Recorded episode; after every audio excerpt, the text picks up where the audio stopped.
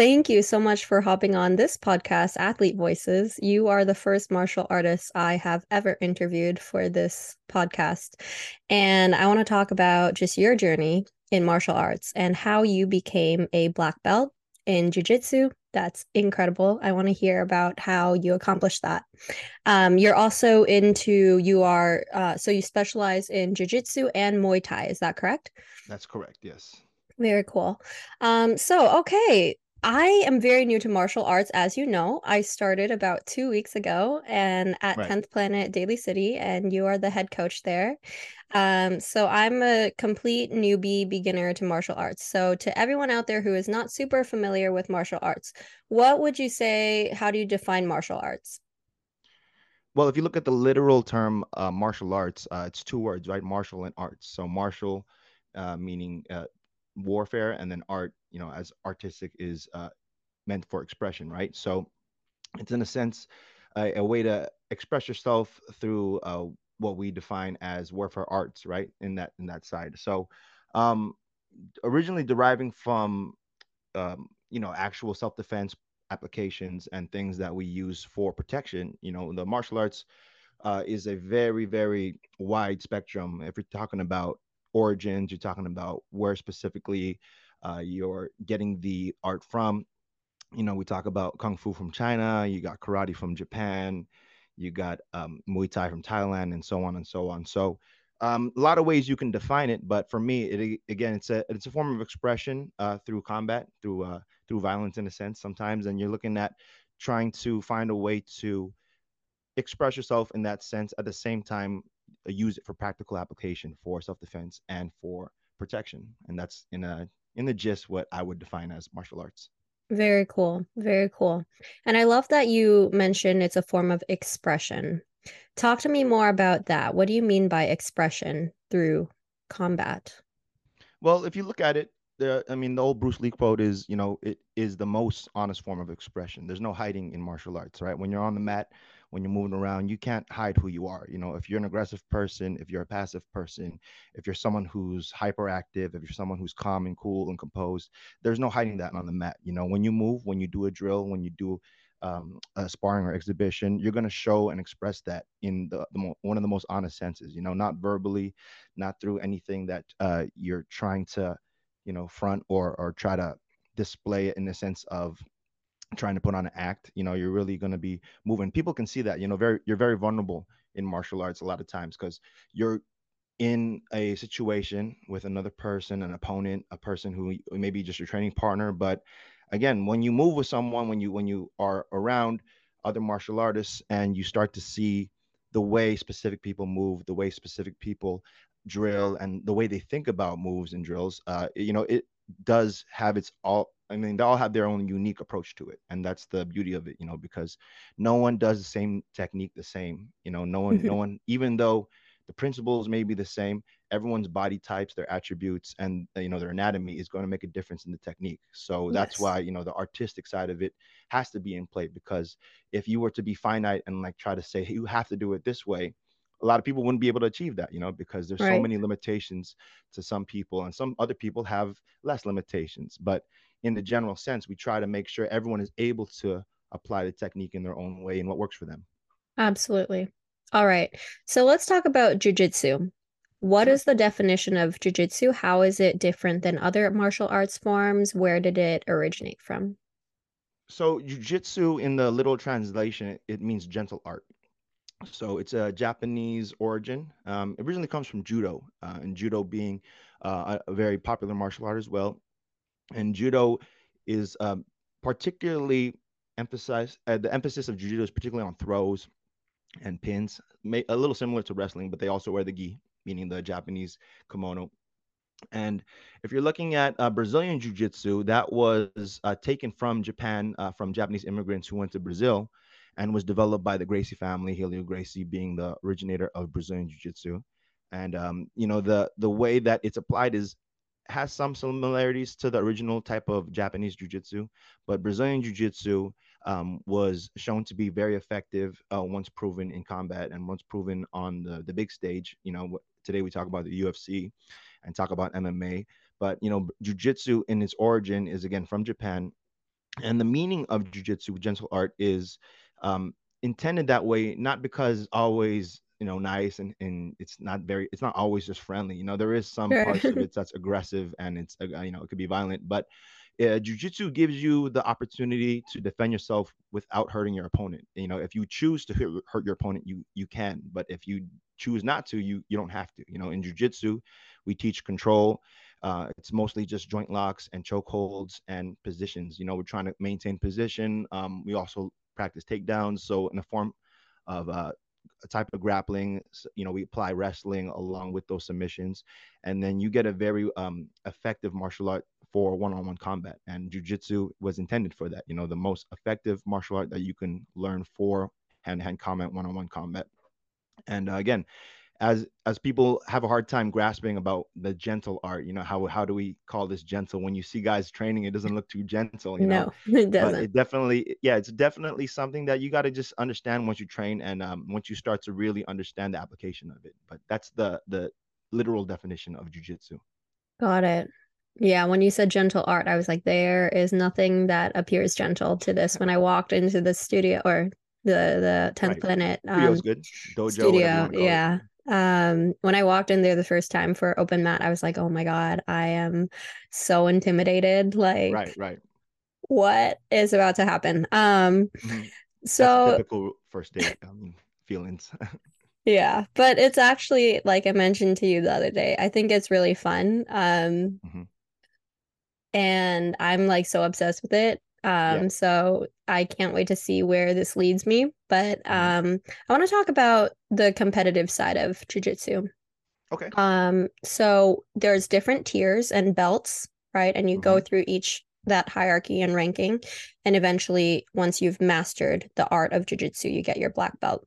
And you have your black belt. So talk to me about your journey of getting there. Like, what age did you start training jujitsu? And how long did it take for you to get the black belt?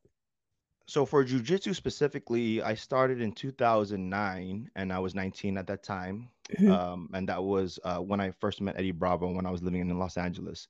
Um, around that time, you know, uh, most some people know Eddie Bravo, uh, you know, as uh, Joe Rogan's buddy. You know, actually, this, the year Mm, I started was when Joe Joe Rogan started his podcast. That was uh, funny. The same year I, I began uh, training jujitsu. Joe uh, Joe used to be around a lot during uh, Eddie's time when I was living in LA. Um, but you know, I started, uh, you know, it actually started from Muay Thai because I was I was training at a Muay Thai gym. I mhm, always knew about jujitsu, but I never had the opportunity to train. I had a few opportunities when I was younger in high school, but it didn't work out. So then when I when I moved to LA and I was training at my Muay Thai gym, coincidentally Eddie Bravo was teaching his classes across the other mat and I saw him moving around and I saw what he was training and I was intrigued. And one of my friends was like, "Oh yeah, that's Eddie Bravo. That's the that's the legend right there." And I was like, "Who?" I was like, "I don't know who Eddie is." And because you know, I was I was completely green and I had no idea other than maybe the Gracie family who what jujitsu um, athletes were and, and none of the names. But I looked him up and Eddie, uh, you know, had some big accomplishments. Uh, he he was a big name in jujitsu, so I was like, "Man, this would be cool to learn from this guy." Plus, I like the style. I, I like what they were doing. It was no gi class, and it looked like something that I could do.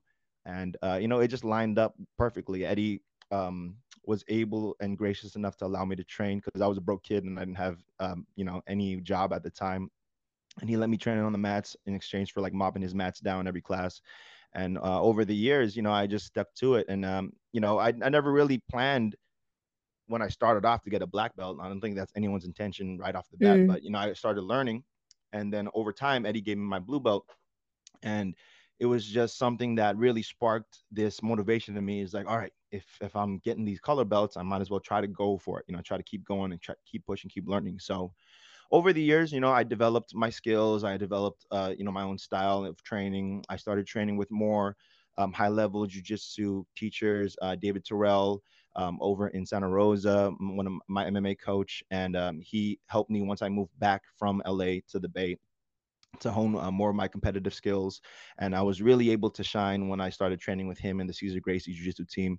Uh, and uh, l- like all of those guys uh, had a big impact on me. Eddie, Dave, uh, Denny Prokopos from 10th Planet San Francisco, all these guys um, are my my instructors. And in jujitsu, that's typical to see guys get a lot of uh, influences from other trainers, other coaches. You know, we you may start somewhere, but typically you're going to have a lot of influence from all the coaches because it's such a vast, deep ocean of knowledge that you want to learn from so many sources and try to get as much knowledge as possible.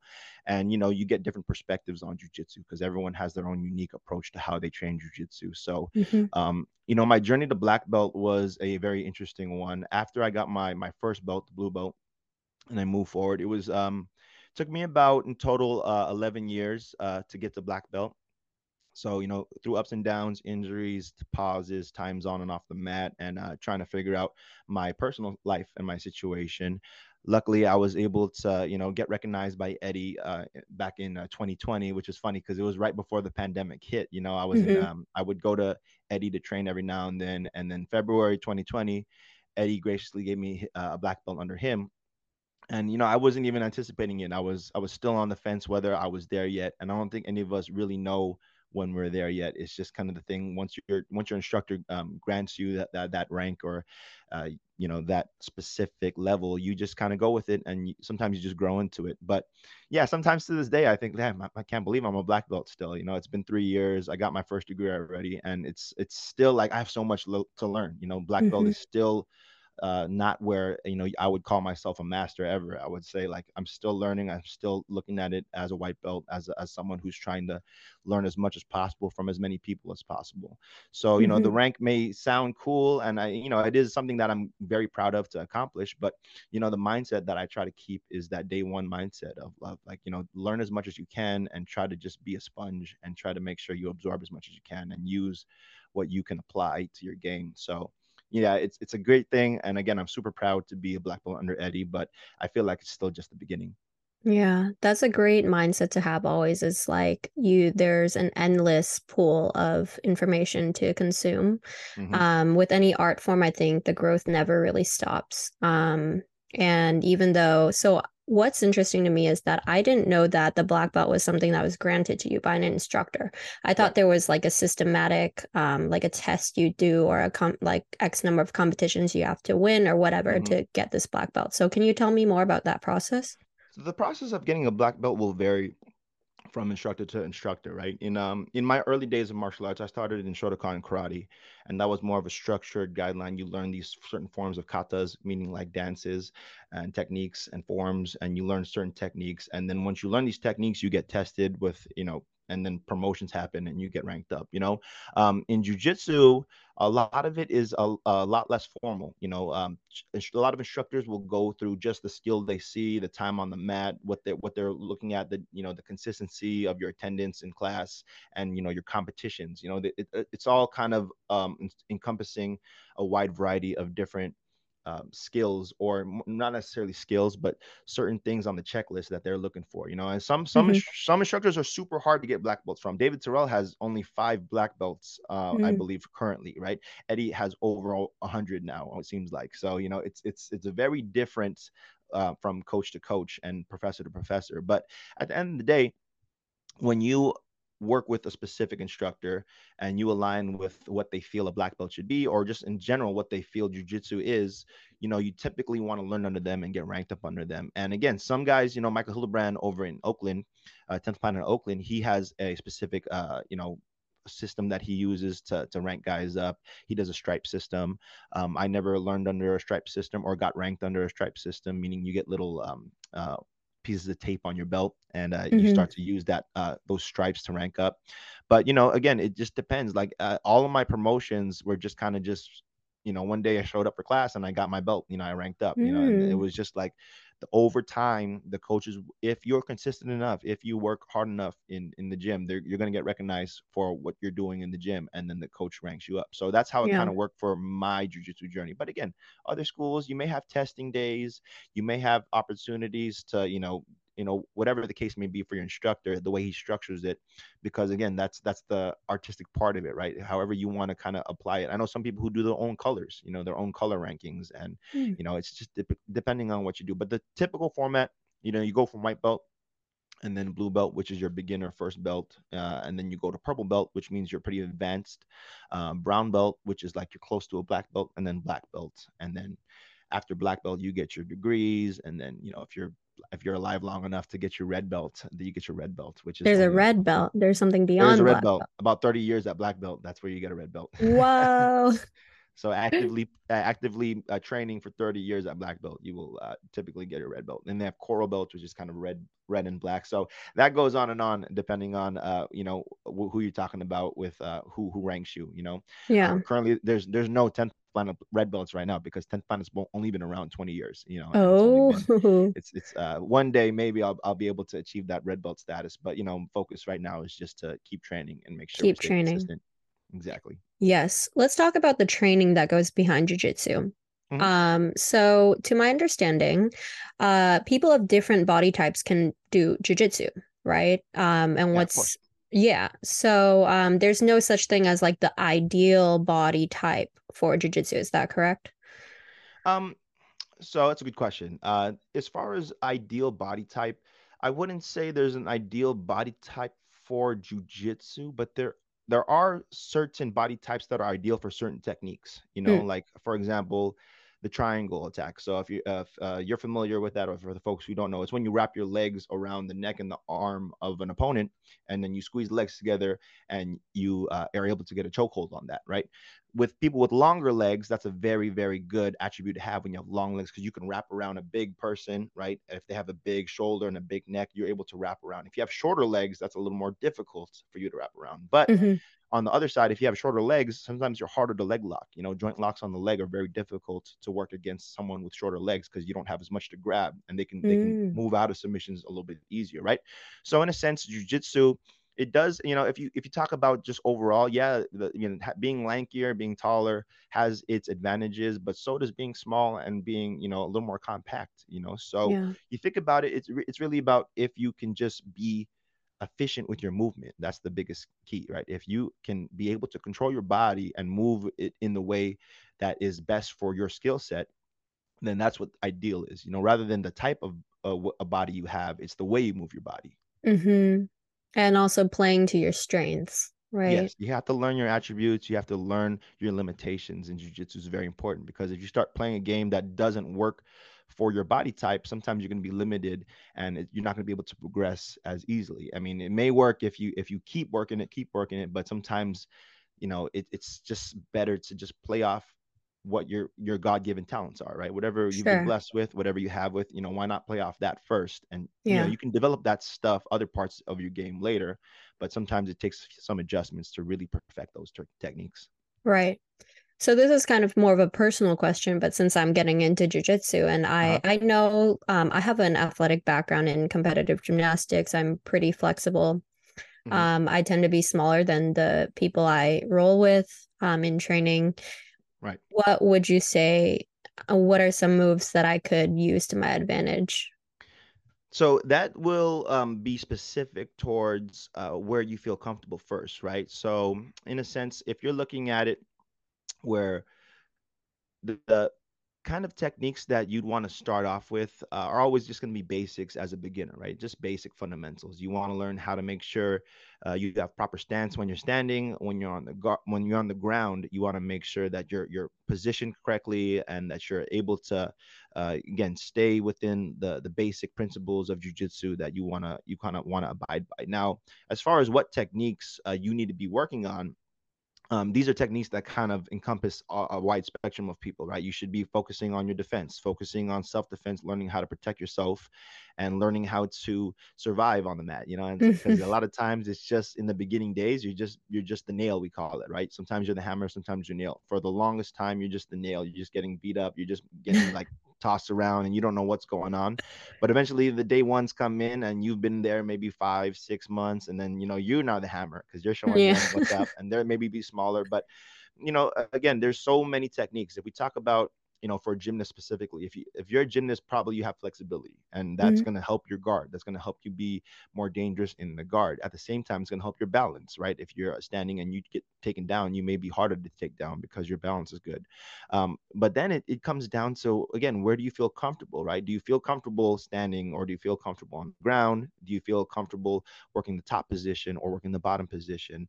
And um, you know, do, do you feel better with your upper body strength or your lower body strength? Because that will just pertain on if you're looking for like arm bars or leg locks. So um, really it's it's a individual individual's choice to develop their game. You know, like in the beginning days for me, I was a very, very um, big on the guard. So uh, if you're familiar with uh, Eddie, um, my my original instructor Eddie Bravo, he has a very flexible game. He's he's he, his game is very much based on his guard. You know, working off his back and controlling guys with his legs. He can throw up his legs over his head. He can he can, he can throw it over their backs and control and clinch them.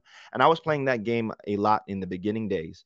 But my my, my physical attributes, uh, even though I am flexible enough to get to the rubber guard, um, I got heavy calves, right? And I can't I can't seem to get that keep that clinch a lot of times when I'm looking for the, uh, those positions. So I end up looking towards playing more of a leg locker game, you know, and I'm big on leg locks now.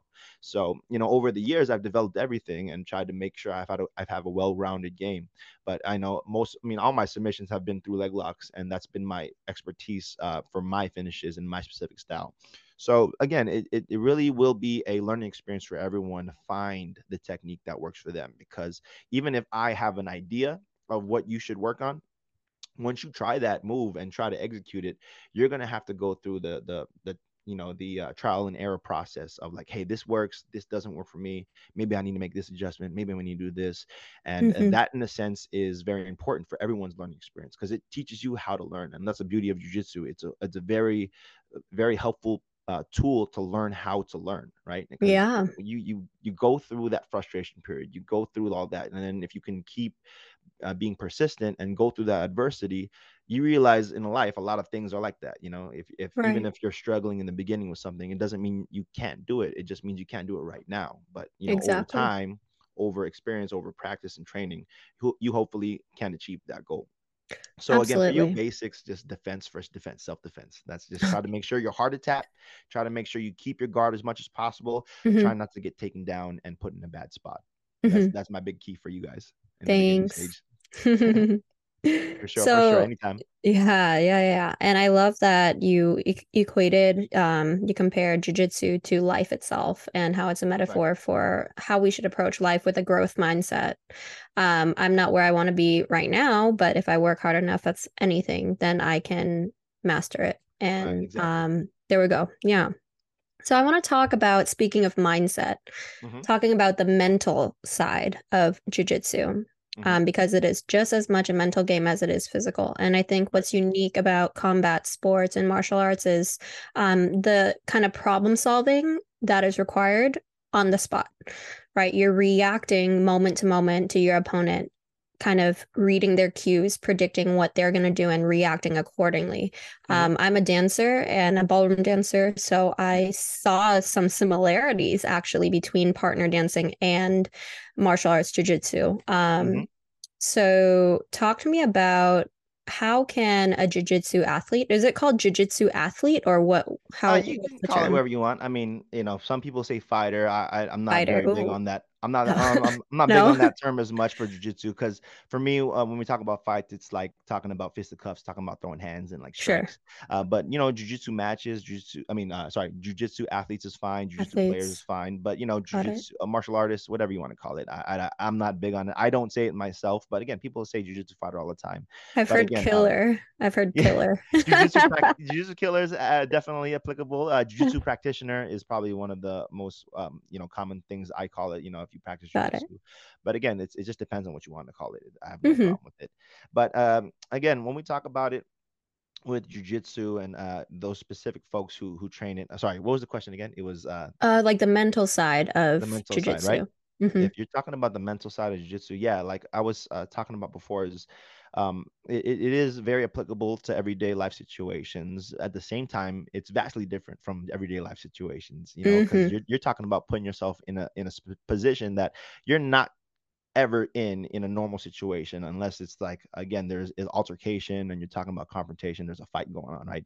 Once you go onto the ground and then you're being pinned to the ground and you're being threatened uh, with attacks you know that's not very common for most of us but on the mental side of that it's that's that's why it's so important to learn it because once we learn that way to handle that amount of pressure uh, learn how to handle those situations those give us a very very effective tool to kind of mean use to have an analogy for life, right? So um, when we talk about the mental side of jujitsu, it's something where you know, if you, if you come in to jujitsu thinking that, you know, I can do this, I got, I know how to, this is easy. I can just grab a guy, I can slam him on the ground, I can just, uh, you know, pick up stuff, I can grab a guy's head and squeeze it. You know, that mindset is short sighted and it's not a one that can be conducive to a good learning experience, right? You, you're not coming in with the humility that most instructors would need and, and want to see from a student because as a student, you need to come in like i said like as a sponge and uh, you know and be able to absorb knowledge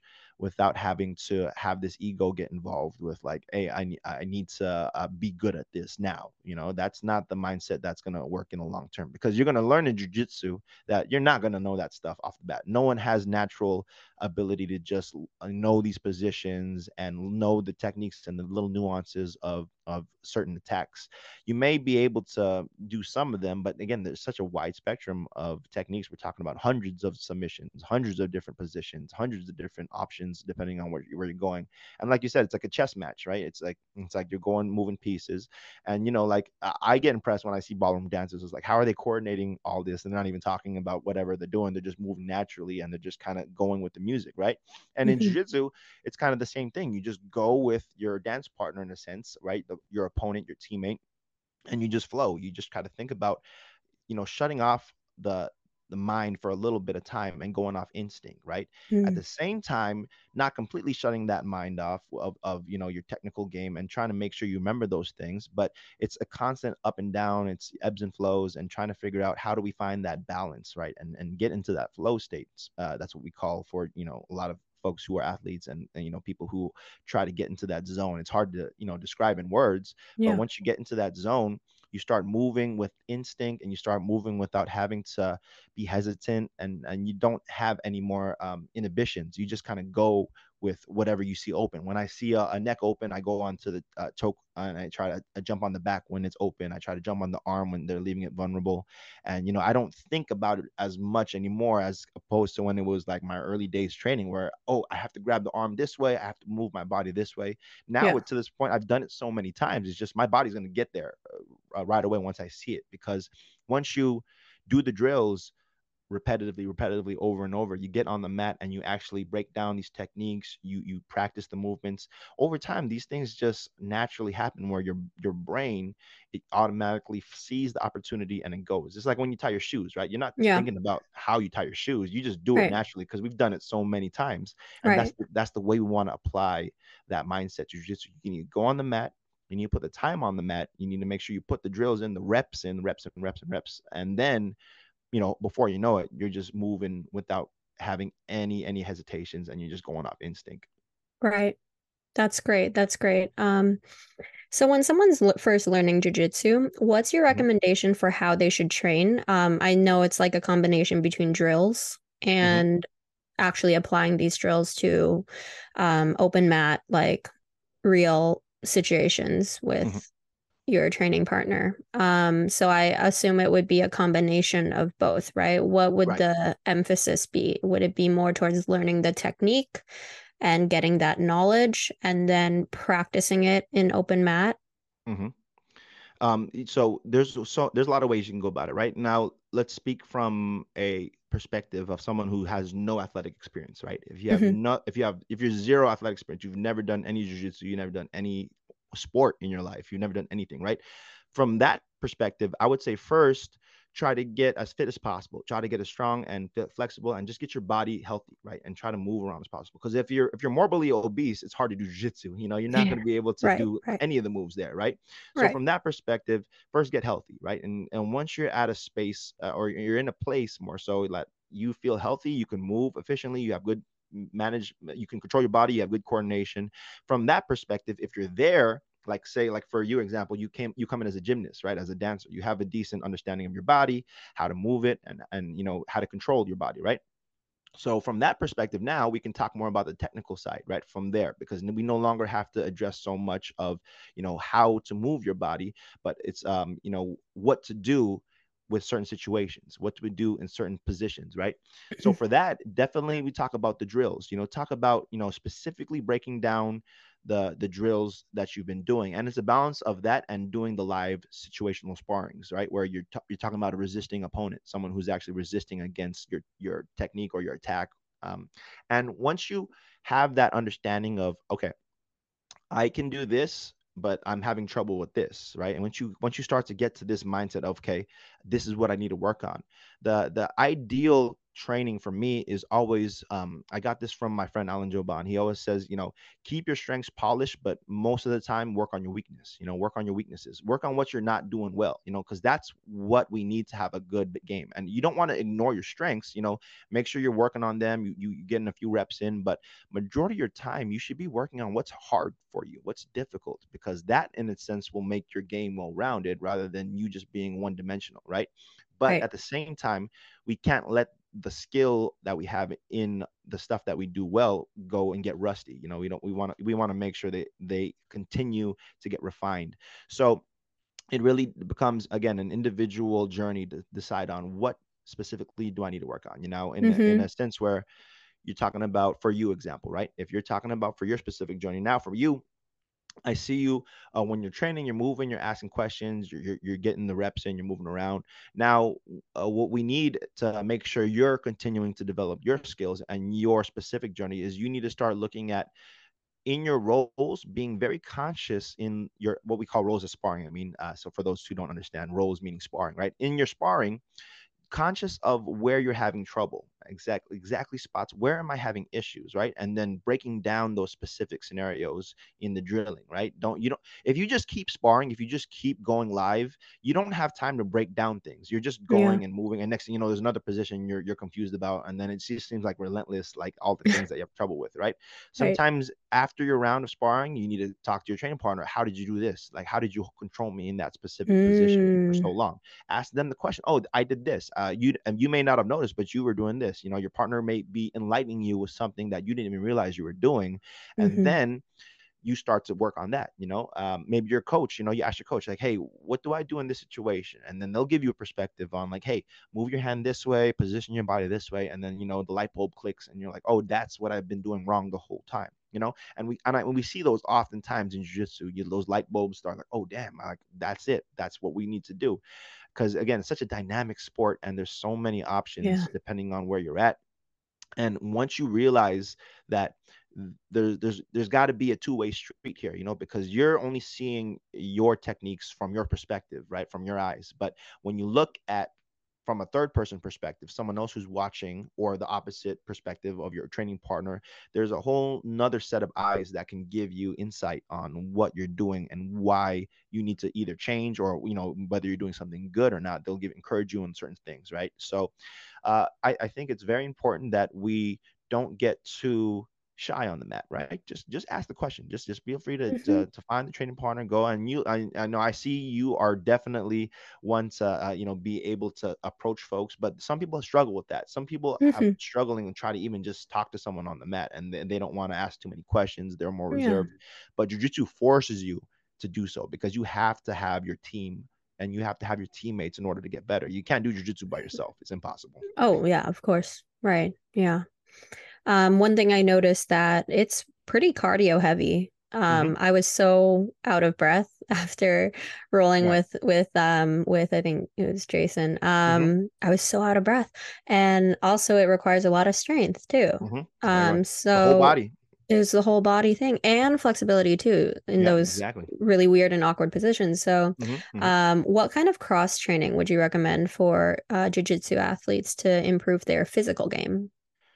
So um, when I talk about uh, you know jujitsu, uh, I always uh, give folks a lot of uh, options depending on you know what what they can do and what they can't do. You know, like for example, when we talk about the cardio, right? The cardio, in a sense, where you know you talk about running, you know, aerobic training when you're just doing long runs. Um, that's a very different style of training than jujitsu because in mm-hmm. jujitsu you're barely on your feet, you're on your back, you're moving around, you're moving your back, you're moving your hips, uh, you're you're squeezing, you're clinching, and you're you're doing different um, systems. Of, uh, you're using different systems to maintain uh, you know your position and to to move around. It's, it's both aerobic anaerobic you know all other scientific terms i don't know for sure but you know all those things kind of encompass jiu-jitsu right? So you know yeah it definitely helps if you do the runs. It's not the same though right? You talk about weightlifting for strength and your grips that's definitely helpful but it's not the same though. We mm-hmm. talk about you know doing whatever soccer right? It's competitive uh, or you know basketball or team sports you have that competitive feeling but it's not the same though you know? So mm-hmm. nothing beats time on the mat. Nothing beats just training jujitsu to get better at jujitsu right now right that doesn't mean you shouldn't do anything else you should definitely stay as fit as possible you know i very much uh, uh, uh, like swimming. Swimming is very uh, practical for me for jiu-jitsu because it helps flexibility, it helps breathing, which is huge, and mm. flex and flexibility, all that stuff. And I, I was big. I'm a big swimmer. I know I grew up swimming, and uh, that's huge for me. You know, I always tell parents um, who are starting to to get their their kids into jiu-jitsu and they're asking me like hey what should i get them to do because i want them to be good at jiu-jitsu one day right I say start with two things swimming and gymnastics because those mm. two things teach coordination, they teach flexibility, they teach strength and control of your body. Right? And those two things are very important in jiu-jitsu. You can't control anyone else until you control yourself. So if you do not have that ability to control yourself, you're not going to be able to do jiu-jitsu. You know, good luck trying to control someone else if you can't even move your arm this certain way and your leg this yeah. certain way, you know? So I, I would say, you know, swimming really, and gymnastics because because for one, jujitsu it's such a cerebral uh, sport, right? You're thinking and it's problem solving, right? Uh, a child under four or five is very difficult to grasp that, you know, to understand how to do the problems. They want to play games. They just want to have fun. Kids under like that age, and they just want to play, right? So in gymnastics and swimming, you can do that. You can do these little games with the toys, tumbling, all mm-hmm. that, and it's not a competitive aspect uh, as far as like a combat aspect. You know, you're not one on one with a training partner. But once they get developed uh, in their mind and they start to start to grow and learn how to you know they go to school they learn the discipline aspect of you know trying to be good in class you know ask questions raise your hand they have that structure then you could bring them into a class setting with jiu-jitsu and start to teach them the the formalities of training and not just necessarily the technical aspect just you know the etiquette of, of training you know working with your partner taking care of your training partners all that. So uh, again the the main thing i always tell folks is stay healthy as possible do whatever you like to do to, to make sure you stay healthy but don't disregard time on the mat. If you're trying to get good at jujitsu, you need to do jujitsu. That's just the, right. the, the essence of it, right? Now, high interval in, intensity training is very good to, you know, if you're getting ready for competitions and you want to cut weight, uh, you know, I, I really suggest high interval training because that's kind of how it is in jiu-jitsu. Right? Sometimes it's like you're moving fast and then it's a lull, it's it's a, it's kind of a chill, and then you're going fast and then it's, it's going back to the low, right? Mm-hmm. Um, also working on, you know, uh, calisthenics, you know, again, like we talked about coordination and talking about moving your body. Like calisthenics are going to help you move your body because you need to have functional movement. You don't just need to be strong. You need to have functional movement. You need to know how to make sure you move your body in a way, not necessarily just to lift as many pounds as possible, but to move a person and at the same time, a resisting person who's moving in certain ways where you have to stay balanced on your feet or you have to twist, turn, or grab, whatever the case may be so again there's so many ways a lot of people play like uh, a lot of jiu-jitsu athletes um, they'll, they'll go and you know do and maybe they come from a wrestling background. That's uh, that's awesome, right? Some of them cross train with Muay Thai. Like for me, a lot of my students mm-hmm. train Muay Thai. Some of the students, again, are swimmers. They go they go into the bay, they swim laps, and you know they go into the cold water. Um, and you know the, the list goes on and on. And I think that with any sport, it's kind of a simulator, right? Everyone has. There's so many different ways uh, athletes try to cross train with other things. It's really about what you're passionate about. What what, what yeah. entertains you, what gives you what gives you joy, what what is going to motivate you to move around. And moving is the biggest thing at the end of the day, right? Just keep right. moving, keep making sure that you're not doing anything to injure yourself or make it time that you have to stay off the mat. Something mm-hmm. that in, in alignment with your goals in jiu-jitsu. So I'm really into yoga. I'm actually a yoga teacher. Uh-huh. Um, and I'm actually gonna start teaching at 10th Planet Daly right, City uh, in October. I, uh, yeah, yoga for sure. One of the great. I used to do Bikram a lot, when, especially Ooh, when I was cutting weight. You know, yeah, and, uh, yoga is huge, especially you know. Uh, with injuries in jiu-jitsu they happen and yoga is a great way for recovery and for maintenance and, and for working stability yoga is huge and i think that a lot of our athletes uh, a lot of the folks who can relate to you know the the benefits of yoga understand like hey it's a great balance for jiu-jitsu because you know being hyper competitive in jiu-jitsu having all this kind of like very very sometimes very um, aggressive energy yoga kind of gives you the opposite spectrum of that where you yes. have peace. Yes And it also emphasizes breath work. You mentioned the word Right. breathing for Right, jujitsu. huge. Yoga's all about breath work and Exactly. coordinating movement with breathing. I remember, I remember learning Kundalini breathing from a teammate of Mm, mine a long time ago. That changed my that changed my life, you know, learning how to breathe in that sense. And I'm I'm huge on breathing practices. That's one of the biggest things as well. I tell folks, if you have not trained your breathing, you know, that is something you need to make sure you're aware of because breathing is huge in jiu-jitsu, just like, you know, with anything you do. If you're not breathing efficiently, you're not going to perform correctly with anything. Right. Especially when you're stuck in those crazy awkward positions or in a chokehold or you got a something that's like, guy on you. You got to just breathe sometimes. You're not going to be able to do anything. The guy is just laying on you. How am I going to get out of this? Just breathe, think, because the breathing is going to help your thinking process oh, and you'll be yeah. able to escape. And being able to just calm your mind down in stressful situations Right. like that, that's also a similarity I see yoga can can benefit because yoga is hmm all about uh managing the mind, quieting the mind. Um, and if you're able to be kind of zen on the mat at the same time as being aggressive, like like that I know it sounds contradictory, but it's like from that place of zen and quietude in your mind, like you can think clearly and you can better strategize and problem solve with your opponent.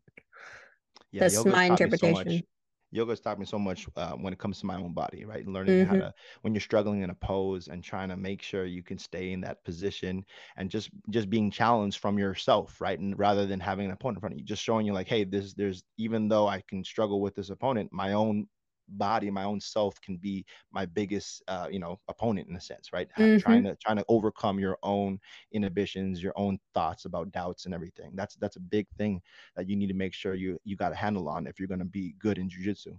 Yeah. Let's talk about injuries and jujitsu. hmm What are some of the common types of injuries you see?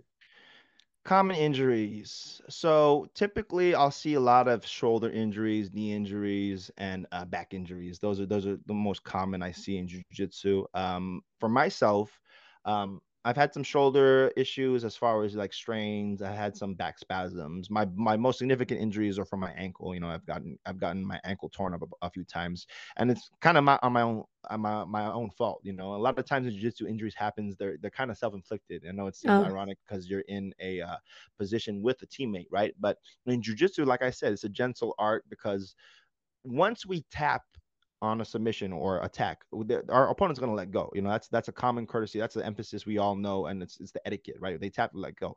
But sometimes we get a little too egotistical, and we're like, oh, I can survive this. I can. I'm good. I'm gonna go. Next, you know, you hear that pop. And, oh, damn! I, I, I waited a little too long. You know, because mm, you know sometimes our adrenaline's pumping or our heart rate's pumping. We're feeling good. We're like, oh, I'm good. I got this. I got this. And next thing you know, oh, something hurts, and then you're then you're out for a, a little bit of time because of the injury, right? So that's where, again, in, injuries happen, but a lot of times they can be avoided, right? If you're moving correctly, if you're taking, if you're doing correct maintenance on your body, you know, you're getting the right body work, you're doing, you know, your cal, again, maybe doing your yoga, maybe doing your saunas, your cold therapies, uh, like you can, you can maintain your injuries. But some guys, they're just all 100% redlining their body, always on the mat, just going hard, killing themselves and in their own mm, bodies by just going way too hard on the mat all the time. So that's where you got to learn that balance of right still taking time on the mat so to, to learn yet not pushing so hard that your body can't handle that pace you know because the mind if it is strong and it has that mental fortitude sometimes it'll push past the body's limitations and sure, yeah. knowing knowing when to pull back and when to hit the gas is very important and sometimes we got to learn through experience unfortunately i've definitely learned a lot through experience that hey okay my body i'm no longer that 19 year old kid who started and was just letting guys tear up his shoulders you know i get it i get mm-hmm. to a point now it's like i forget it i know where that's going i'm not going to play that anymore Yeah. so injuries are are bound to happen in any sport like we all know but yeah. the main thing in jiu-jitsu again is just being smart and not letting the ego take control of your training Yes. I I completely agree with that because ultimately we want to be able to enjoy it for a long time, right? right Not right that's my goal um for life that's yeah. And I heard that people can do jujitsu for a very long time, like hmm into their I don't know, like 70s you know till death. people train until until they pass you know i mean uh, again Yeah. the guy who who founded jiu-jitsu Helio Gracie he never stopped until he was uh i forget when he died but it was in his 90s you know Oh, so he was training all the way his whole livelihood and the whole Gracie family it's kind of inbred in them you know again, we talk about jujitsu. It's more, or it's more about not necessarily how many years you've been doing it, but how hard you've pushed within those years. It's like a car. They say, you know, it's Right. not the years, it's the miles. You know, you can have a car that was, you know, a, a 2020 car, but you can hit the gas super hard on it and just, you know, your, your mileage is out of whack, you know, uh, versus Mm-hmm. someone who just drives intermittently, that car's still fresh, you know, because it hasn't Yeah. done too much work on it. So if you can kind of balance that again, still trying to achieve goals at a manageable pace, uh, then you should be in a safe zone where your training will be able to last you for your whole life. But Mm-hmm. if you don't, again, if you let that ego get control and you don't think logically and you don't you don't think reasonably, uh, it could be a recipe for disaster. You know, some guys Mm-hmm. have gotten seriously injured from jujitsu because again, it's a combat. It's it's we're fighting on the mat. We're literally trying to you know choke and joint lock each other. So we can't ignore the reality of the situation. And at the same time, we can remember that hey, this is this is doable to train. This is a safe practice if we do it in the right way. If we're in the right training room and we got the right instruction, you can you can be safe on the mat. Yeah, for sure. And that was one of my, I guess, reservations. Um, probably my only reservation about trying martial arts was the Uh-huh. risk of injury because, you know, I'm a dancer and uh, dan- teaching dance is my livelihood. So Right. if if my body suffers and I get an injury, then I can't teach and I can't make money. Mhm. Um, and so I I'm just curious, you know, like like you said, you got to train smartly. You got to listen to your body. You got to not let the ego take over and put you at Mhm. risk for injury. Right. Um, for sure. And I was also curious about what is, I guess, the ideal age, if there even is one, to begin jujitsu slash martial arts. Because I'm 25, um, Mhm. but I come from an athletic background. But let's say you were, um, you had no background whatsoever in sports, and you wanted to start, and you were maybe in your mid 20s or early 30s or whatever. Um, what could could they realistically get a black belt? Oh yeah, for sure, for sure. Oh yeah. I mean, I think again, if you look at the in the comparison to your livelihood, ten years is a very limited amount of time. In most general lives nowadays, you know, people are living to what their seventies, hmm eighties, right? Ten hmm years of that is is is an eighth of it. But again, you don't necessarily need ten years. Some guys uh, has have gotten it as short as three. You know, BJ Penn, a legend in the game, has has got his black belt in three years. You know, so um, again, it really comes down to your dedication level. And as far as the ideal age, the younger the better. You know, I'm I'm teaching Right. my nieces nephews out the womb. Like once they're there, I'm just putting them in triangles, trying to get them to be familiar with uh, the the movements in a sense. They may not get the formalities of it, like I said earlier, but their move, their body is moving in that way. Where once they hmm get on the mat and once they take the lessons, they're going to be like, oh, I can, my body can do this. Uh, my uncle did put this in me a while ago. You know, Yeah. I'm teaching my kids how to throw hands and, and all that stuff. Uh, you know, I I'm a, I'm I'm big on the the kids, right? I teach, I help with the kids instruction. I have the kids program at my school.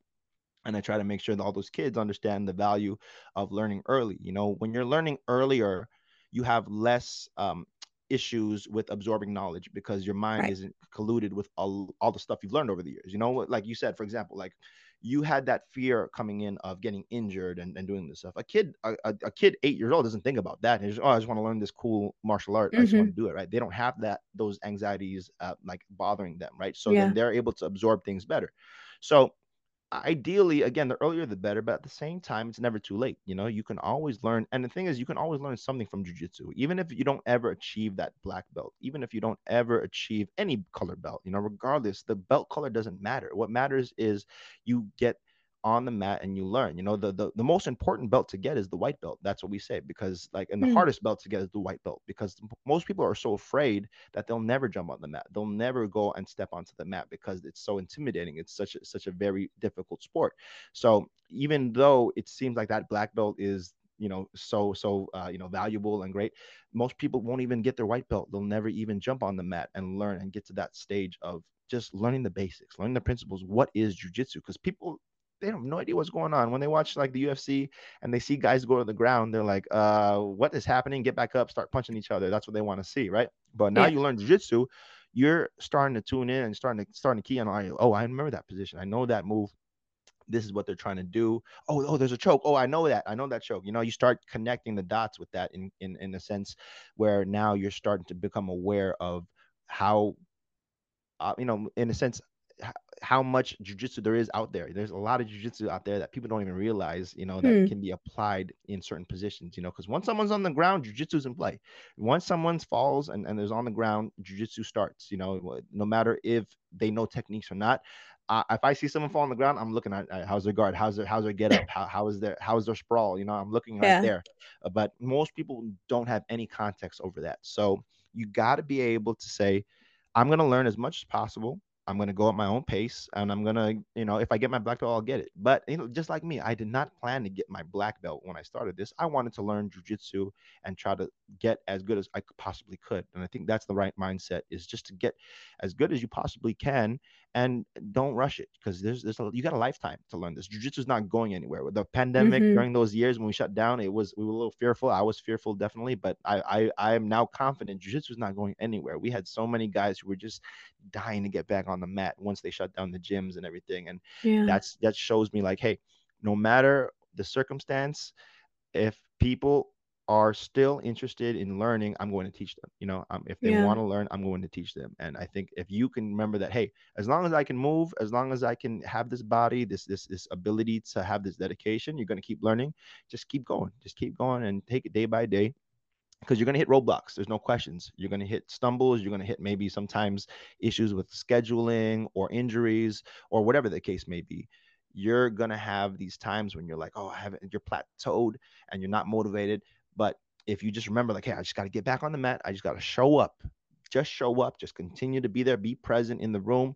You're going to get recognized. You're going to get that rank up. And as long as again you you communicate, I'm big on that with my students. I say communicate with me your goals. Let me know what you want to achieve. I'll do my best to help you achieve those goals. I'm gonna hold you accountable to them too. Like if you told me you want your blue belt, I'm gonna be like, where you at? Like, well, why aren't you in class? Like if you tell me you want to compete, I'm be like, why aren't you cutting the weight? Why aren't you doing this? Right? Mm. if you just want to learn just to learn i'm like okay come in have fun you know no pressure it's, it's all good Yeah. you know i'm not gonna i'm not gonna stress you there's no reason for me to stress you like a competitor that's trying to go for a world champion when you're just Right. coming in to lose five pounds you know what's, what's the point of that right so when you Yeah. communicate with me what you want in a specific whether it be a long-term goal or a short-term goal like i want to learn this specific technique or you want to be a black belt as long as you can communicate with that i mean yeah i'm going to help as best i can to get you there and as long as you show up and you know be there present i'm i'll, I'll be there to help you know and that's the Yeah. same kind of mindset all instructors have i hope they would have Yeah. Well, thank you for being such a great instructor. I've taken Oh, a couple problem. lessons from you already. I learned a lot in each of them. Um, so what advice, to finish off, what advice would you give to anyone who's just starting out jujitsu? I know you already gave so much wisdom. Um, Mhm. but let's say someone who is fearful of stepping Uh-huh. on the mat and they're so new to it, everything's overwhelming, they don't Mhm. know where to begin. Mhm. Um, what would you say to them? So with with most folks, um, that you know that's common. Like we said, it, it, is a very intimidating art. It's something that gives a lot of people anxiety when they think about going in and trying to learn a martial art, trying to you know trying to do something new, even just in general, like trying to get something get out of your comfort zone and go in there and learn, right? But th- in a sense, if you want to grow, my biggest advice is if you want to grow, you have to be uncomfortable, right? You have to be able to put yourself out of your comfort zone. No one, no one grows in the comfort zone. No one grows when they're feeling good and feeling happy all the time. You know, it's when you're having to deal with adversity. It's when you're having to have struggles and working through challenges that you grow the most. Your character builds. So if you want to change your life for the better and and be able to say, hey, I can, I've done this, and, and I, I'm, I'm, I'm able to do this, and have the confidence to carry that into your regular life. Uh, it, jiu-jitsu is a great tool for that. You know, jiu-jitsu is a great tool for you to start to look at life differently, saying, hey, I've dealt with a 200 pound man trying to strangle me. I'm not afraid of this little email that I got for, for work. I'm not afraid Mhm. of this little like public speaking match when I have to teach a class of 50 people, you know, if you get to that Mhm. point, you know. So Jiu-jitsu is a very valuable tool that it, even though it's for everyone, not everyone is for it. Uh, I don't know if that uh, makes sense, Mm. but you know, jiu-jitsu is for everyone. Everyone can do jiu-jitsu, but not everyone is down to do jiu-jitsu. Not everyone is willing to do Right. jiu-jitsu. So again, it, it's up to you uh, to choose which one you are. You you know, which are you the one to be down and learn the art, or are you one who's just kind of the observer and like admiring the people who do that? You know, Mhm. regardless of the case, you can learn from being an admirer as well. You know, maybe maybe you'll you won't be a world champion. Maybe you won't be a black belt. Maybe you won't ever hit the big stage, but that doesn't matter. What matters more is you grow you learn you try to be a better person you try to overall just improve your overall quality of life and if you start jiu-jitsu classes i'm pretty confident it, it'll be there for you you know and sometimes we don't hit the right academy. Sometimes we don't have the right coach. Sometimes we're not in the right area where we don't have jujitsu available. What matters more is again your persistence to try to learn in whatever way possible, whether it be through the the readings. There's so many jujitsu books out there. There's YouTube content. There's uh, academies all over the world now with jujitsu being so easily available. Uh, choose your route pick your route, you know, be dedicated and just go for it. You know, at the end of the day, have fun. It's, it should be fun. If it's not fun, what's the point in doing it? You know, if, if you're not enjoying it, you know, you don't need to do it. But, uh, you know, for me, it's like for me it's a necessity. Like i, I look at self-defense and martial arts like swimming right? You never know when you're going to be around a pool of water and you never know when you're going to be in an altercation. So yeah. you got to have the skills to pay the bills when those situations happens you know? If yeah. you don't you know good luck you know? And i think if you don't have that understanding you're not going to have the urgency to to learn it right? And for me that's huge on me. But when you think about that, you know, you know, you, if some people may say, oh, I know I just carry a firearm or whatever, I'll just carry a knife. You know, good luck if you get a fight on a plane. You know, if you're if you're in a plane, like someone tries to tries to jump on you, what are you gonna do? You mm-hmm. know, if you're if you're in a club or a nightclub where they're doing pat downs, you know, you don't have your weapons on you. You know, you have yeah. to be able to be ready for these situations. And if you choose to be ignorant and choose to not go for it, you know again you're you're kind of vulnerable you're, you're and and i'd rather be confident out there with with just being without any weapons, without any extra tools. You know, I'm confident if I get in a one-on-one altercation with someone and they try to step to me, and I want other people to feel that confidence because you it's yeah. achievable. It's definitely achievable, but you have to put the work in. You have to do Absolutely. it. You have to choose to do it. So again, it's it's a very very daunting task, but at the same time, it is a very fun and enjoyable experience if you do it right. Definitely. Yeah. And one last question, actually. Of course, um, take your time. Okay. I'm, uh, I'm uh, no, that's just so interesting to me, all of this. Um, so as a woman, right? Mm-hmm. Um, correct me if I'm wrong, this is a very male dominant sport. Right. Um, how can we encourage more women to do jujitsu and um, you know, overcome that kind of fear, especially if they're rolling with with men?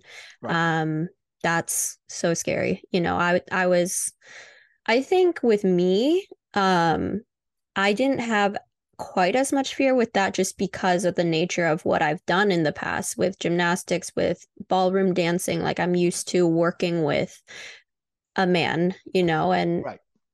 working with, you know, so, um, but I could imagine it's very scary for right. a lot of women if they come to an open mat, Definitely. it's all men. Where's the other lady in the room? You know, um, right, right, right. how sure. do we overcome that?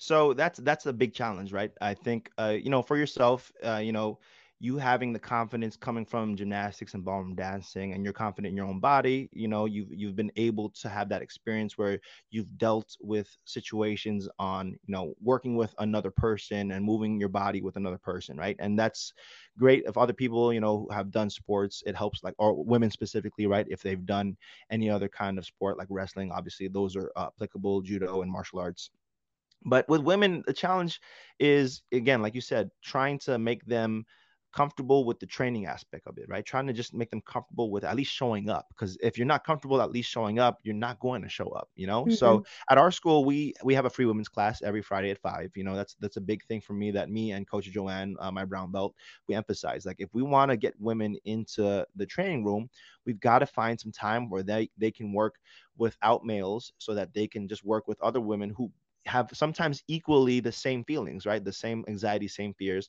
and you know they're not working with guys who are full of testosterone. They're running around the gym trying to prove stuff and you know and risk injury. Um, so for one, again, it's it's finding a, a training partner uh, or maybe finding a group that works well with uh, your your specific um, issues. The women's class we have Fridays at five. It's it's a huge thing.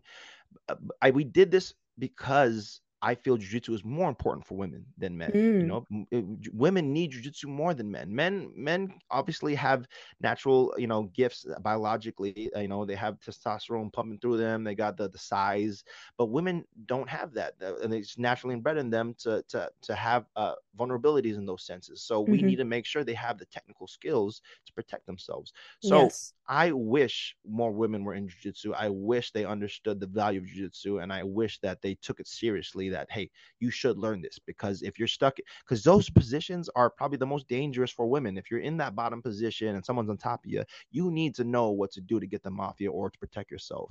You yeah. Know? And that's something that I think again is just something that needs to be continued to speak on, to be spread. It's like a gospel like hey, if you if you are at all fearful of any kind of altercation or, or situations, just learn a little bit of technique, learn a little bit of the jiu-jitsu, and then hopefully open your mind up to what you can do. And if you can find a way to just get them into a session, whether it be like a one-on-one session with another skilled instructor or in a group of women who are again equally new and introdu- introducing them to jiu-jitsu, those are all options that we can uh, use to help them get into the training room, right? And that's the biggest thing getting them into the training room, making sure that they feel like they have a place they can learn, a safe learning environment that's not going to be so competitive sometimes, not going to be always, you know, again, egotistical.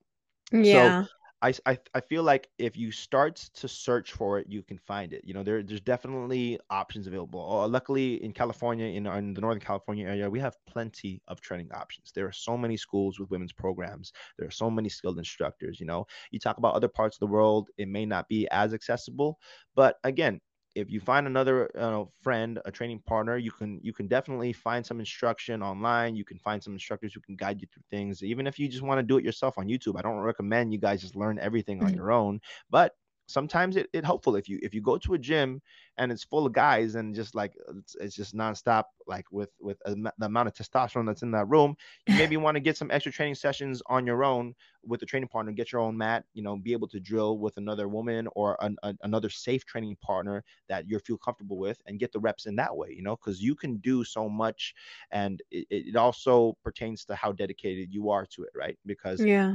if you're if you're just doing it uh, and you're thinking that you're going to learn it within a few lessons, you know, it's, it's going to be in for a rude awakening. This is, again, mm-hmm. like I talked about, it's a lifestyle. It's a skill that you have to learn. And, you know, with a certain amount of practice, you'll get it.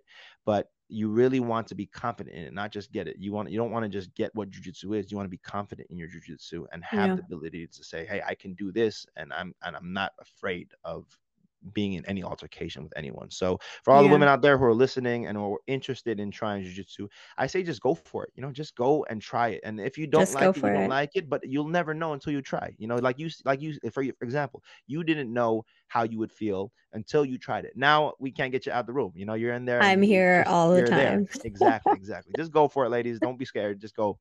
Yeah, don't be scared. I literally a friend recommended it to me and I was like, "Okay, I have done zero martial arts in my life like right. i guess besides gymnastics like mm-hmm. no martial arts training um and then i went to my first class um i think it was gino's class um it was a 11 a.m wednesday class and um and then learned a lot in that one class i just felt remember feeling really overwhelmed because there was so much information and i didn't right, know right. anything i didn't know anything about the pos- positions i didn't you were teaching us some submissions and i was like right, okay that's cool um it was a, like a key lock submission and an arm lock yeah mm-hmm, so it, was, mm-hmm. it was a mm-hmm. lot for a first timer but again you stood you stayed strong you you had fun and i can see that fun. you were definitely yeah. intrigued by it and that's the spark you need in the beginning you just need a little spark you know mm-hmm. motivation to get you going and again if even if the experience at the first time is not good, don't give up on jujitsu. Just try another situation, try another school, try another way to learn because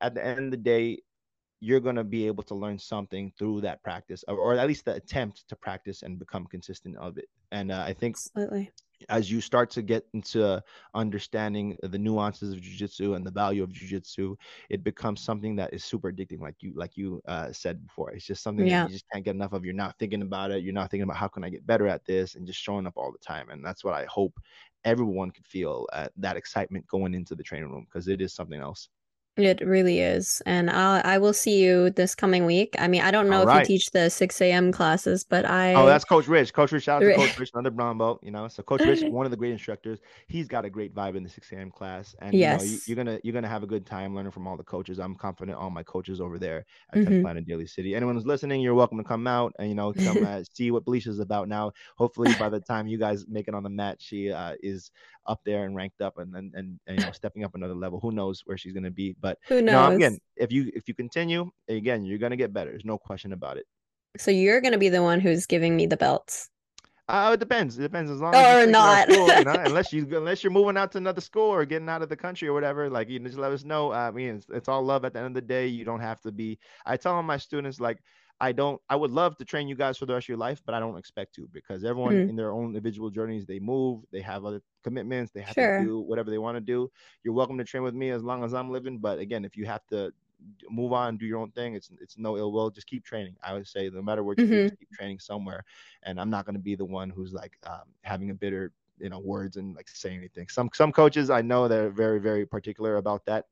They're Yeah. very very, and it, it's just because they care so much. I get it. You know, they care so Right. much about their students. They don't want, uh, they they feel a certain type of way when students move on. But that's something as instructors, all of us have to kind of let go of. I feel for us to be successful. If you if you think you can control people just because you show them how to do an armbar or do a chokehold and you can tell them what to do with their lives, it's like that's not practical. So Yeah. at the end of the day enjoy it. I'm glad i you were able to you know get the introduction from me and that's something i revel in and try to help all the folks who uh, are trying to learn jujitsu. Because again like you said um, a lot of folks think that you got to be a certain skill set when they come in but the majority of the room is people who haven't trained before who started from nothing right? and and a lot of people think that oh I just I, I don't know if i have to have experience before training that's like saying you got to be smart before you go to school you know that's not the case you got to Right, go to school right. to learn and if you think Exactly. you think you're gonna learn algebra before you go to school? Nah, same thing with No. jujitsu. You got to go to class to learn, and that's Just gotta show up. Exactly. Yeah. Exactly. All right, Gino, this was great. I know we we didn't get to talk about Muay Thai. I wanted Oh, to got ask you about that, yeah, we but can we can do that anytime. You know, just let me know. I'm, yeah, Mar- I can talk about this stuff all day, so don't don't hesitate. Let me know. We can schedule another one, and uh, let's we do another about one and we'll talk more about Muay We Thai. talk about Muay Thai, about the deadly art, the art of eight limbs. Yeah, I'll definitely give you a of game on that one for sure. But just let me know I'm anytime, I'm taking Muay Thai also. Yes, yes. Felicia is on it. She is she is I, gonna be And then we gotta talk about mixed martial arts, which is a whole another scale, right? Mixed martial arts is another aspect of of the combat area. So, you know, we can go on and on. I'm happy, you know, appreciate you letting me on. Uh, and again, I'm happy to jump on anytime I have time. So just give me a holler. Should make this a series, the martial Yes, arts to. Yeah, series. you know, I'm down. I'm ready to go. Just give me a holler, Thank Felicia. you, Thank you. Gino. I appreciate you. Thank you so much. All the best. All the best. Send me the link when this is out. Bye, Okay, everyone. Who is listening. bye. Bye. Bye.